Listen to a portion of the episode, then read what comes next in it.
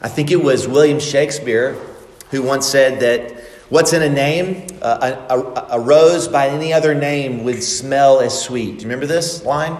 Well, I don't often disagree with the bard, but I, I do disagree with the bard. I think that ma- names actually matter, they really matter. Uh, those of us who are parents, we can consider and think about the weightiness and the pressure and the privilege of naming your children. It's a lot of pressure. You, you don't want to mess that up, right? You don't want to give them a name that they're going to despise the rest of their life, right? Names don't just matter in life, names matter in the Holy Scriptures. If you think about from beginning to end, God reveals himself by giving names that his people can call him. And he gives names, even names and titles concerning his beloved Son, the Savior. And so this morning, as we think about this idea of names, we find two names given in our passage concerning the Lord Jesus Christ. And this is important because, because the names of Christ, they reveal who he is and what he's come to do. They also reveal who we are in light of who God is. They reveal our deepest needs as well. And so this morning, as we look into Matthew chapter 1, what we're going to find is that every one of Christ's names, it's like a, the sparkling of a diamond. And as we turn the diamond, we're going to see more and more facets of his wonderful grace as the Savior. If you have your Bibles, please open up to Matthew chapter 1. We're going to be looking at verses 18 to 25. If you're using the Pew Bible and you're not used to, to reading the Bible, uh, you can turn to page 807 in the Pew Bible. If you don't have a Bible, please take the Bible there in the pew as a gift. Don't take your neighbor's Bible, that's stealing. Take the Pew Bible as a gift from our church to you. We want you to have a Bible you can read and understand. Now, just as a reminder, where have we been in Matthew's Gospel? We were in the genealogy for 16 weeks. Not really, just two weeks. But what we saw is that Matthew introduces this book of beginnings, this book of Genesis, that's the word he uses, the book of the origin of Jesus Christ, the Messiah, the one who's the son of David and the one who's the son of Abraham. And he gives us this whole list of names, his family tree, to help us understand who Jesus is. And in our passage this morning, we find two more names given to the Savior that ought to be a doorway for us to rejoice and to bless his name. Now, anytime you hear about the birth of a child, I imagine your response is to rejoice, right? Well, that's why this passage was written. We're going to have a description of the birth of a child. And the names given here associated with the birth of this child ought to cause each one of us to rejoice. This is what Scripture says, beginning in verse 18. Now, the birth of Jesus Christ took place in this way. When his mother Mary had been betrothed to Joseph before they came together, she was found to be with child from the Holy Spirit. And her husband Joseph, being a just man and unwilling to put her to shame, resolved to divorce her quietly.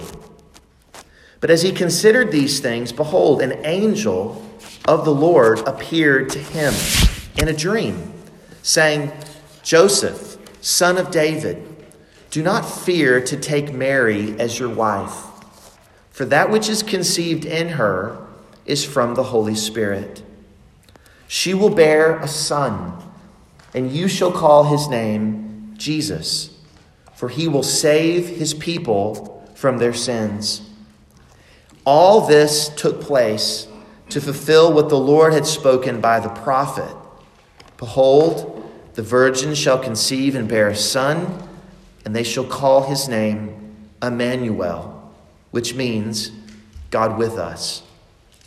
When Joseph woke from sleep, he did as the angel of the Lord commanded him. He took his wife, but knew her not until she had given birth to a son. And he called his name Jesus. So this morning, our plan is just to walk through this passage verse by verse, and then I want to draw two implications of joy at the end. So, if you're worried about outlines, just wait. An outline is coming. You just have to wait for it. I just want to start off there in verse 18. This is how Matthew begins this section. He uses the same, similar word that he used in verse 1. He says, Now this is the origin, this is the genesis, this is, this is the, the, the, the history of the advent of the Savior. Now, the birth, verse, verse 18. Now, the birth or the origin of Jesus Christ took place in this way. And as I mentioned earlier, you'll notice what follows, what follows is the account of Christ's birth told from the perspective of Joseph. If you read Luke's gospel, the account of Christ's birth is told from the perspective of Mary. But here, Matthew wants us to understand, as we will see, that Joseph is not Jesus' biological father. He is a son of David. And by way of adoption, Jesus is in the legal line of the Davidic dynasty, right? That's what the genealogy said the son of Joseph. And then we, have got this, we've got Joseph, and then it says his, his wife, Mary, that's who Jesus was born from. And so, by way of adoption, Jesus is in the Davidic line legally, but he's born physically from his mother, Mary, who was also from the line of David. So, Matthew's gospel, Joseph's perspective. Well, what do we learn about Joseph's perspective? Why, why should we care about that? Well, verse 18, notice what it says. When his mother Mary had been betrothed to Joseph. Let's just stop there. In your Bible, it may say, instead of betrothed, it may say engaged. When we hear that word betrothed, we have to remember that it's something greater, more involved than simply the way we think of engagement today. In the first century, uh, among Jews, betrothal was a much bigger deal. And, and you can see that even from the context. It says that they're betrothed, but do you notice even, even down in verse 19? Look it down in verse 19. He's called her husband. You see that? They're not married yet, but he's called the husband. So what's going on here? Well, this is what it, what it means. Betrothal in the first century was different. I'm sure some of you, maybe, I hope it, not some of you, but most of us can understand and hear about maybe friends or family who've gotten engaged and then for whatever reason that engagement is broken off, right? Maybe that's happened to you. I hope not. And I'm not trying to trivialize the pain associated with that. But in the first century, among the Jews, in order to break a betrothal, you had actually had to have a certificate of divorce. It was, it was, a, it was a very intense thing. That's what later on we're going to told that Joseph wants to send her away quietly. So we'll, we'll get there. But what's going on? Listen to, listen to what one Bible scholar says. Quote, betrothal in Israel was a legally binding contract signed by witnesses that could only be broken by divorce. If a man, called the husband, were to die, the betrothed woman would be considered a widow. The marriage was not consummated until the wedding night when the bride ritually went from her parents' home to her husband's home. And it, betrothal was something that was arranged by two sets of parents, and it usually lasted about a year. So that's the context that Matthew is almost assuming we bring to this passage. So I want you to put yourself in Joseph's sandals. Look at verse 18. Before they came together, that is, before they'd consummated their marriage, she was found, notice, to be with child from the Holy Spirit. And her husband Joseph, being a just man, being a righteous man, and being unwilling to put her to shame, resolved to divorce her quietly. So think about this. If you put this passage over and against Luke chapter 1, you kind of get the picture. He's engaged to Mary, she's a virgin. She comes to, to Joseph and says, Hey, Joseph, Hey, honey, I'm pregnant, but I'm still a virgin. and the baby inside of me is the Messiah. How do I know this? An angel told me. And this baby is not from a man, it's from the Holy Spirit. If you put Luke 1 and Matthew 1 together, that's what's going on. Now, if you're Joseph, what would you believe? Right? He's called, a, he's called a righteous man. He's called a just man. He was someone who trusted God, who believed his word. He was an honorable man. And never in the history of the world had a virgin conceived. This has never happened before. Infidelity happens all the time. The Immaculate Conception has happened once. so, so we shouldn't be too hard on Joseph for wanting to send her away. In fact, Matthew wants us to be sympathetic to Joseph. Verse 19, he's a righteous man. Notice, he doesn't do what, what the custom was for that day. Custom for that day was he would take a woman, his, his, his engaged, and then publicly before the, the whole town divorce her, as it were, putting her to shame. But Joseph doesn't want to do that. Joseph wants to end this relationship, because he, he's assuming she's been, been unfaithful, he wants to do all this and resolve all this quietly and without any attention, as privately as possible. He wants to, as best he can, preserve her reputation as well as his own. Now, verse 20. This is when Joseph gets divine revelation regarding the child in Mary's womb. But as he considered these things, behold, an angel of the Lord appeared to him in a dream, saying, Joseph, son of David, do not fear to take Mary as your wife. And then here's the reason for that which is conceived in her is from the Holy Spirit. The, the very same thing that Mary had, I assume, had mentioned earlier from the Holy Spirit that this baby was not born from any type of unfaithfulness on Mary's side. It was actually because she was faithful that God chose her to be the mother of our Lord. So, an angel, this messenger, comes to Joseph in a dream and confirms Mary's story. And we, we read earlier the, the, the, angelic visit in Luke chapter 1, verse 35. Same thing that, that, that Matthew says here that, that, that, that the Christ is from the Holy Spirit. That's what Gabriel told Mary. The Holy Spirit will come upon you, the power of the Most High will overshadow you. Therefore, the child to be born will be called holy. That's why when we confess our faith, we say, that Jesus Christ was conceived by the Holy Spirit and born of the what? Virgin Mary. We, we confess that. That's what the Bible teaches. Because Jesus is immaculately conceived, because he, he's not born of Joseph, as it were, he is holy. He is, so as it were, the Messiah is born in the flesh. He's a human being, just like us, but he's not of the flesh. He doesn't have a fallen human nature like all sons of Adam before him in sense do. And so, the sinless Son of God made flesh, conceived in the womb of the Virgin Mary. And I hope these, this use of the word Genesis over and over again, twice in this passage by Luke or by Matthew, I hope you can even hear echoes of new creation that are happening, right?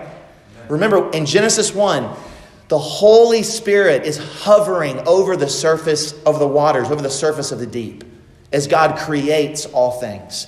And here at the outset of the New Testament, the Holy Spirit is creating, and not a universe, but He's creating, as it were, the human nature of the very Word of God made flesh. Amen. Because a new creation is about to happen, the Savior is about to come. So, verse 21, we finally get the first name. If you're wondering what were the two names, well, here's the first one She will bear a son, and you shall call his name Jesus. He gives us the explanation for he will save his people from their sins. That's the first name. We're going to unpack Jesus in a moment. So we're going to move on. We'll come back to that in a minute. I simply want you to see that after he tells us Jesus, he's going to help us understand that everything he's talking about, this angel, everything that we're supposed to understand about Jesus and his identity, is been written about in the Old Testament scriptures. So, right after he says this, notice in verse 22, Matthew gives a commentary. And he says, all this stuff took place to fulfill, that's his favorite word. He used it 10 times in Matthew's gospel to fulfill what was written in Isaiah the prophet. Look, Isaiah 7:14. So look down in verse 22. All this took place to fulfill what the Lord had spoken by the prophet. And then he quotes Isaiah 7:14. Behold, the virgin shall conceive and bear a son, and they shall call his name Immanuel. And then he, he interprets that for us, which means God with us. That's the second name we're going to think about. Jesus, our Immanuel. So, how, how, does righteous Joseph respond to all this? Verse 24. When Joseph woke from asleep, notice this, he did just as the angel of the Lord commanded him. Isn't that wonderful? So, when we read Luke's account, Luke highlights the obedience, the faithfulness of Mary. Remember what she said at the end? After hearing from the angel Gabriel everything that was going to happen, what was her response? She said, Behold, I am the servant of the Lord. Let it be according to your word. And that's basically the response that Joseph has. He says, Okay, I'm going to do everything you told me to do. He took his wife, but he knew her not until she had given birth to a son and he called his name Jesus. So, what are we supposed to take away from this? There, there's, there's lots we could take away. In fact, I, I think as I meditated on these two words, Jesus, I have basically a two point outline Jesus and Immanuel, but I'll give you a longer outline. But basically, as I meditated on those two words, Jesus and Immanuel, those two words not only summarize these verses, verses 18 to 25, they not only embody the message of the gospel according to Matthew, they actually embody the message of the whole story of the Bible. And if you, if you don't believe me, I'm going to persuade you. In the next few minutes, I'm going to persuade you by God's grace. What does all this mean for us? I hope that you see in these two uh, names implications for eternal joy for you this Advent. I hope by God's grace you see in the name Jesus, our Emmanuel, reasons to rejoice. And all of us need reasons to rejoice these days. I don't think you've ever met anyone that has too many reasons to rejoice. But we have infinite reasons to rejoice in these two names. And I want to show that to you. So, Let's do this. Let's do this. This, before we jump in, let me just make one comment about the name because you're thinking, why is he making such a big deal about names? Here's why. There is in the Bible an intimate link between God's name and God Himself. Remember in the Ten Commandments, one of the things He tells us never to do is to take His what? His name in vain. When Moses wanted to see God's glory, remember in the book of Exodus? What did God do? He says, Okay, Moses, if nobody can see my glory, because if you see it, you'll die.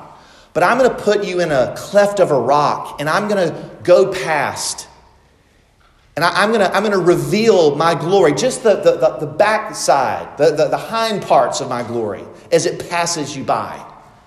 And when he did that, what did God do? Exodus 33 19. I will make my goodness, all my goodness, pass before you, and I will proclaim before you my name. To, to make known God's name is to make known his goodness and his glory. To know God's name is to know something of his goodness, his grace, and glory. Think about this. If you're a Christian, if you've been baptized upon the profession of your faith, you bear God's triune name.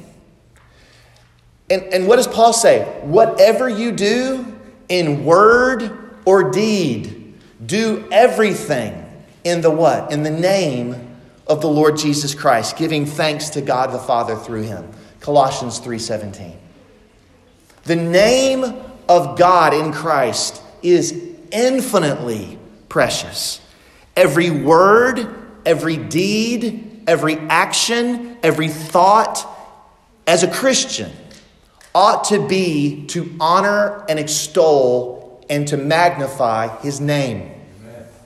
That's what it means. I mean, if you call yourself a what? A Christian. That's what it means. We bear his name.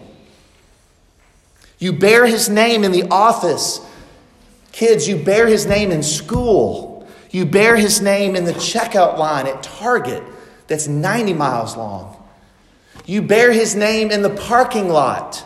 You listen, you even bear his name at the DMV. That's scary.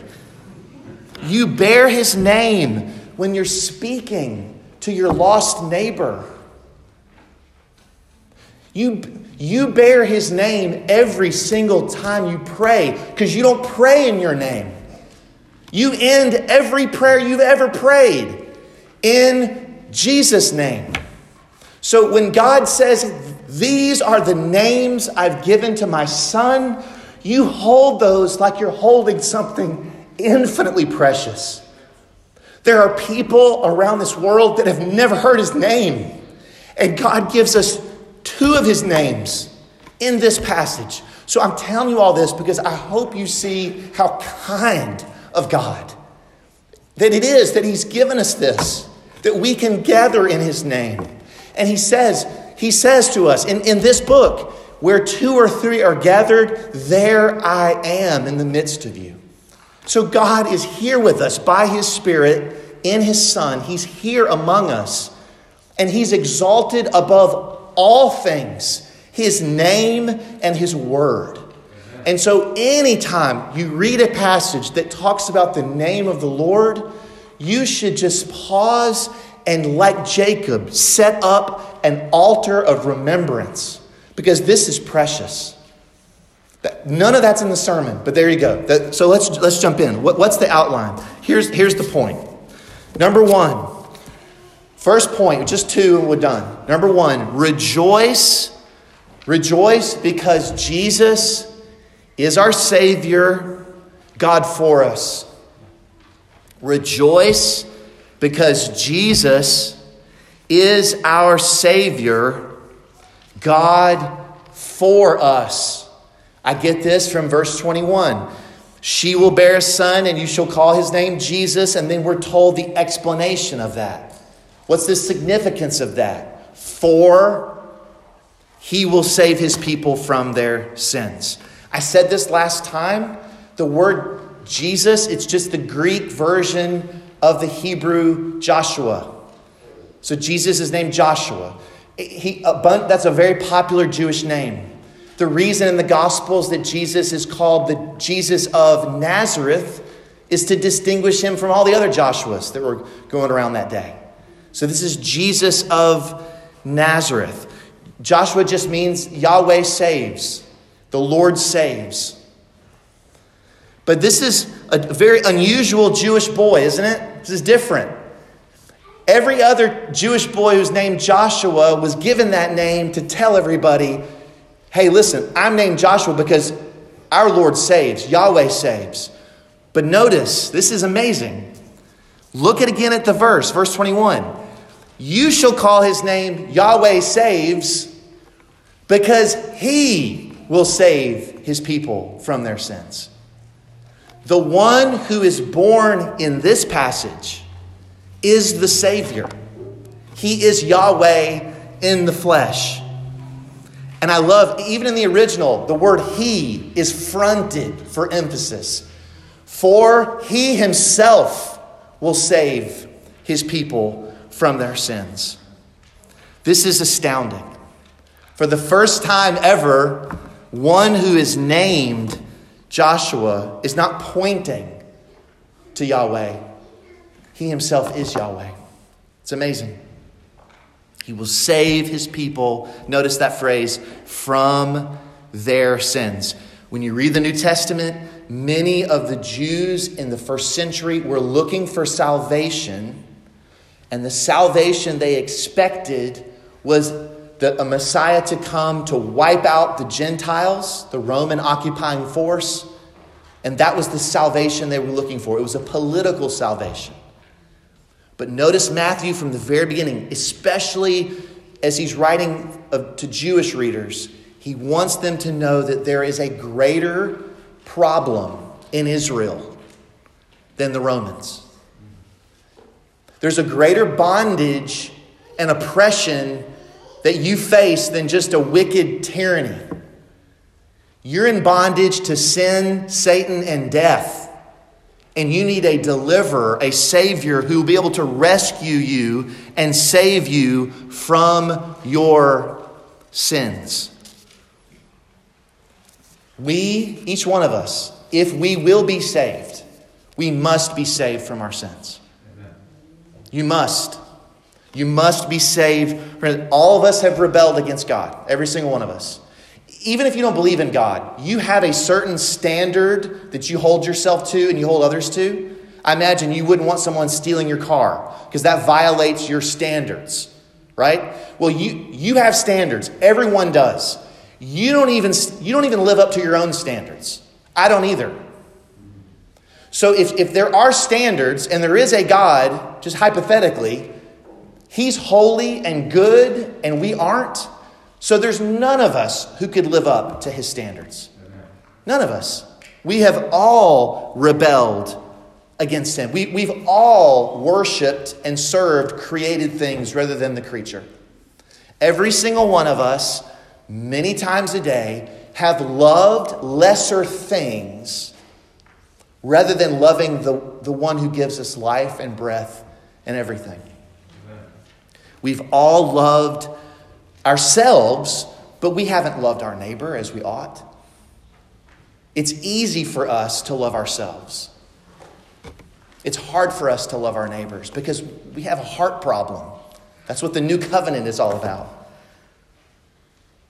And so this passage tells us not only who Jesus is, he's the Savior, the one who saves from sins, but it reveals at the very beginning of Jesus' mission.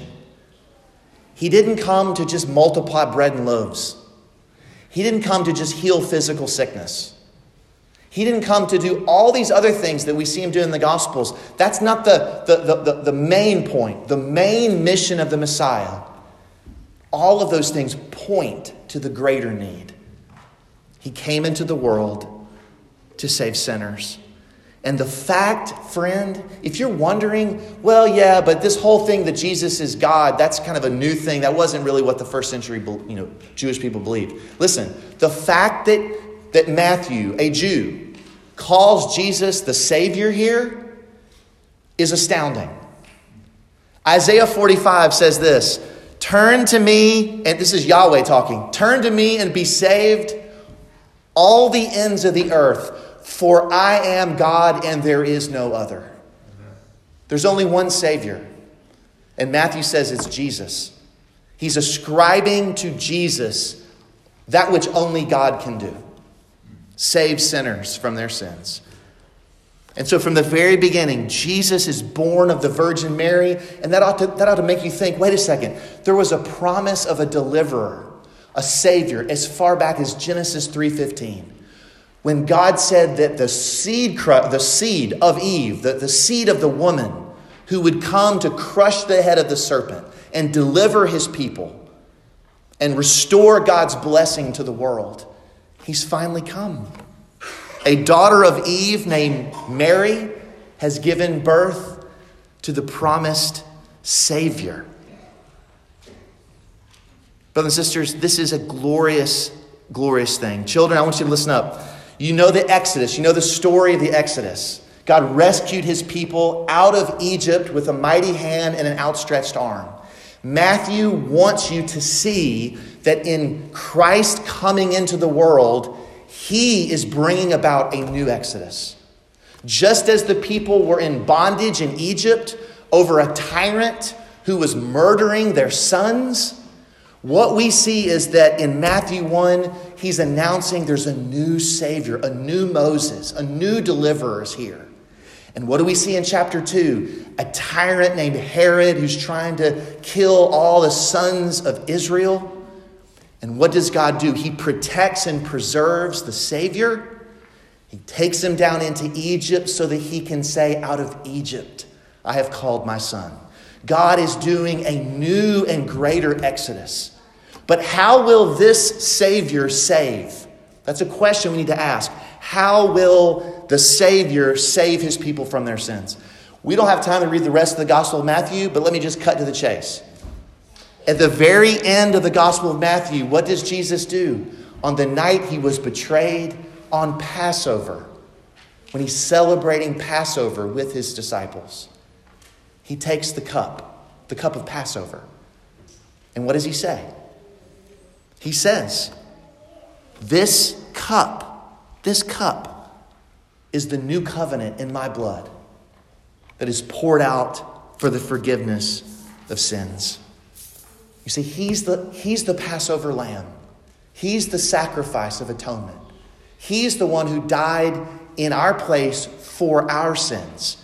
And because he rose again, he now says that there's no name under heaven under which we must be saved except the name of Jesus.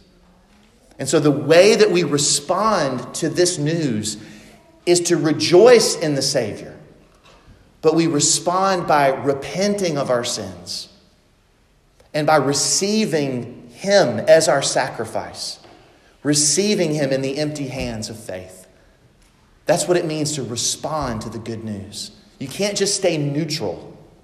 The advent of the Messiah is a summons to the whole world to come to Christ by faith alone. So rejoice. Rejoice this day.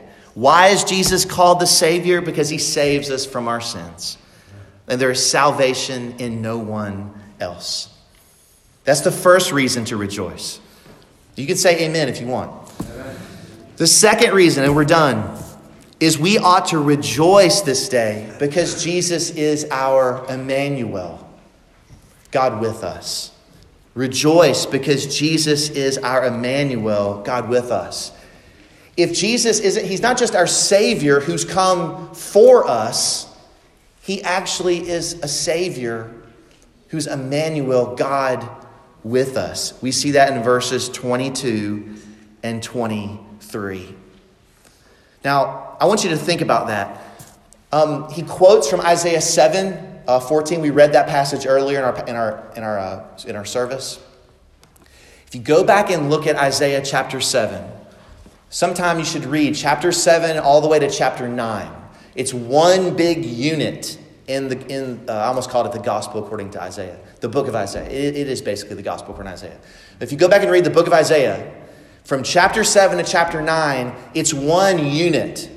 And this is what you find. This is amazing. If you read through it, you find this. It's, it's all it's prophecy of just things that are happening in Israel, but also pointing forward to the Messiah. And this is what you find out. The Messiah in chapter 7, verse 14, right? He's going to be born of a virgin, 714. He will possess the land, chapter 8, verse 8. He will thwart God's enemies, chapter 8, verse 10. He will appear in Galilee of the Gentiles, chapter 9, verse 1. He will be a great light to those who are living in the shadow of death, chapter 9, verse 2. He will be called Wonderful Counselor, Mighty God, Everlasting Father, and Prince of Peace. And he will be a son and a child, chapter 9, verse 6. And of his government and of his peace there will be no end because he will reign on the throne of his father David forever. Chapter 9, verses 6 and 7. Now, if you're going to come up with a description of Jesus, there it is. That's his resume right there. So, Matthew, right here, is pointing his readers back to Isaiah to understand the identity of Immanuel. Now, I don't know about you guys. Raise your hand if you're sick of the pandemic. Anybody? I am. And some of you aren't. Some of you are enjoying it. But the rest of us are ready for it to be over, right? I think I can speak for all of us that when I think about all of the things that we've lost, the people that we've lost, um, there's so much loss associated with this season in the life of our country and the life of this world. But I think about something as simple as just enjoying the presence of other people. That's been some of the hardest things to deal with on a daily basis. Is just being able to go back to the way it was, where you could simply sit across from people and enjoy fellowship without all these hindrances. And I realized that probably over this last year and two years, even, spending face to face fellowship time with one another has become increasingly precious. If God has taught us anything, it's the joy of being with one another, to spend time with one another. It's incredible to be physically present at those important moments in life. And what's amazing about Christmas, what's amazing about this passage, is that God didn't just send a Savior into the world to die for us. Because of His great love for us, He dies in our place for our sins so that He might be with us forever. That part of His love towards us is not that He saves us and then says, okay, now just go be by yourself. He wants to dwell among us. And again, in that little name, Immanuel, even though it only happens, occurs three times in the whole Bible, in that word, Immanuel, God with us, is the story of the whole Bible. God made man in his image, and he created Adam and Eve to live in his presence forever. But they rebelled, and what happened? Because of their sin, they were sent into exile into the east, out of his presence. And the rest of the story of the scriptures is God's plan to gather a people through his Son by his Spirit in a new creation where we will dwell with him forever. And so when we hear the word Immanuel, we're to hear the promise of the Savior saying, I will be with you. I will be with you. I wonder over this last year or so, has your sense of God's presence with you grown at all? I love that at the end of Matthew's gospel, he tells us that Jesus is Immanuel here. And then at the end of Matthew's gospel, he reminds some disciples who are doubting, who are perhaps discouraged, what does he tell us at the end of Matthew's gospel? After Christ has risen from the dead, he says to them, All authority in heaven and on earth has been given to me. Therefore, go and what? Make disciples of all nations, the whole world, baptizing them in the name of the Father, Son, and Holy Spirit, and then teaching them to obey everything I've commanded you. And then there's the promise. And lo, I am what? With you. I'm with you I'm with you always, even to the end of the age.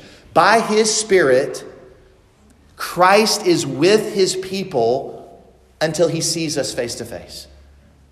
The presence of Christ's power among us is the fuel for the mission of the church to the ends of the world. If he were to depart, the gospel would fall apart.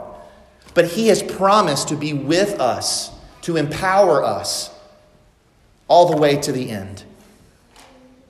But then one day, this Immanuel promises to return, doesn't he? He promises to return. I love Acts chapter 1. The angels tell the disciples, This same Jesus, the same Jesus, the same risen Christ that the disciples beheld is coming again.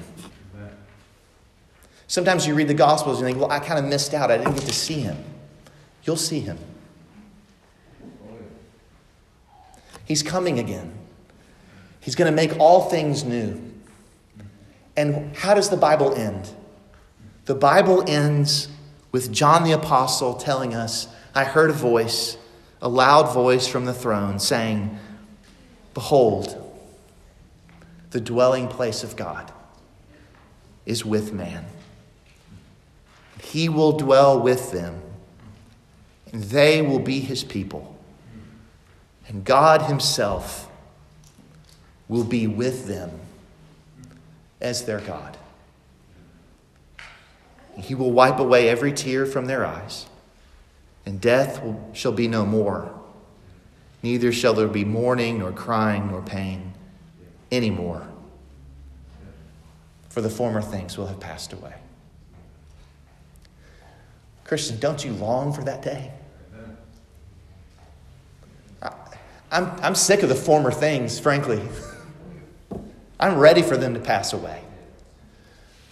So when we celebrate the advent of our Lord, Christmas, the, the coming of Christ in the world, we are also celebrating in hope that future glorious day where Immanuel will dwell with us forever.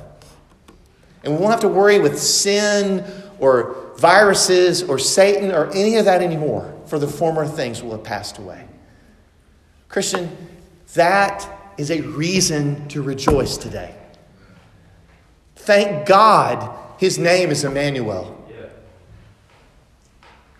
Friend, the Lord Jesus wants to lift up your weary head this day. He wants to fix your eyes on him. He wants to speak words of grace to you through his gospel. He wants to say to you, I am your beloved, and you are mine. I bought you with my blood. Everything I have and everything I am is yours. I will never leave you nor forsake you. I am your Savior. I'm your Redeemer. I am your God. And I will love you and I will keep you and I will be with you forever, for that is my name. The only response for us is to say, Blessed be his glorious name. Let's pray.